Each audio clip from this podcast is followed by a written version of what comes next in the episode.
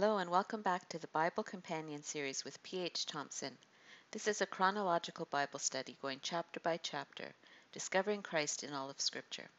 This is Exodus chapter 26, verses 1 through 30. Instructions for the tabernacle.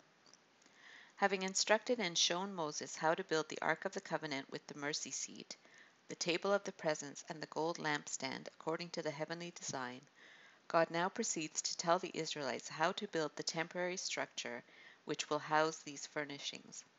They don't know it yet, but they will be in the wilderness for forty years, and then this tabernacle will remain with them until Solomon builds the temple 440 years later.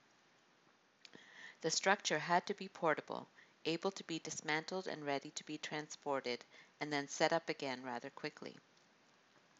He is told, Make the tabernacle with ten curtains of finely twisted linen and blue, purple, and scarlet yarn, with cherubim woven into them by a skilled worker. The beauty of these curtains would only be visible to the priests inside, since the outside would be covered with goat hair. The colors were deep and vibrant, and again, the image of cherubim would remind them of the holiness of God and the Garden of Eden. These ten curtains were the inner walls, hung by loops and fifty gold clasps. They were joined in two sets of five to be the walls lengthwise. There was an edge of blue material on the curtains on the end. Covering all of this were eleven curtains of goat hair, all the same size, but slightly bigger than the inner curtains, so they would hang over the sides. The eleventh curtain covered the front and back of the tent. These likewise were hung with loops and clasps, and these were bronze. Covering the goat hair, they were to make a covering of ram skins dyed red, and over that a covering of other durable leather. This would hold up under any weather conditions. These fabrics and skins would be placed on upright frames, also made of acacia wood, like the furnishings. There would be twenty frames per side, with silver bases, and six frames for the back end and two for the east end, also with silver bases, two under each frame. They were also instructed to make crossbars of wood overlaid with gold, with gold rings to hold the crossbars. These would support the roof materials, which would be draped over them like a trellis. Again, Moses is reminded set up the tabernacle according to the plan shown you on the mountain. The blueprint must be carefully followed. Verses 31 through 33, the veil. Make a curtain of blue, purple, and scarlet yarn and finely twisted linen, with cherubim woven into it by a skilled worker. This would be similar in appearance to the inner walls. Hang it with gold hooks on four posts of acacia wood overlaid with gold and standing on four silver bases. Hang the curtain from the clasps and place the Ark of the Covenant law behind the curtain. The curtain will separate the holy place from the most holy place. This divider made the one large room into two. The first room was shaped like a rectangle, and the inner room like a square, or more accurately, a cube. This veil was not a flimsy, sheer veil, but a he- very heavy curtain. It was one whole curtain, not two halves. The high priest would have to push it to one side to enter the Holy of Holies once a year on the Day of Atonement. Verses 34 35. The placement of the furnishings.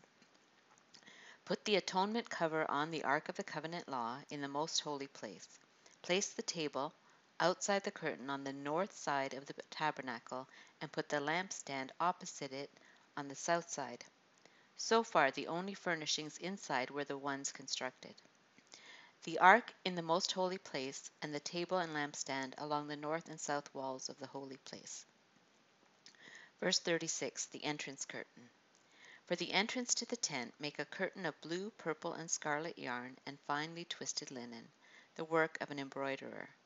Make gold hooks for this curtain and five posts of acacia wood overlaid with gold, and cast five bronze bases for them. The noticeable difference with this curtain and door to the holy place is it doesn't have images of cherubim, indicating they could enter. Scarlet threads. So, what scarlet threads or hints of Jesus Christ or the Gospels do we find in this chapter? God promised to dwell among his people in the tabernacle. Jesus tabernacled or dwelt among us. his people, when he lived on earth. The Word became flesh and made his dwelling among us, John says. Also, Paul describes our flesh as a temporary tent that will be taken down and replaced with a permanent home in heaven. So God was in a tent in the tabernacle and in a tent of flesh as Jesus Christ. God would dwell in the tabernacle and later the temple.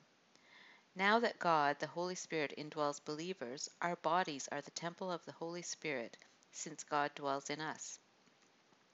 The tabernacle looked ordinary on the outside, but inside were royal colors and gold.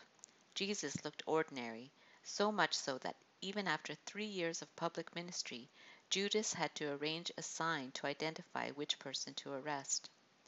But his glory was veiled in flesh. The tabernacle also pictures the church, which is plain on the outside, but filled with the Holy Spirit on the inside. There was only one door to the tabernacle. Jesus said he was the door or gate, the only way to God. The door didn't have images of cherubim on it saying, Keep out. Jesus invites us to come to him.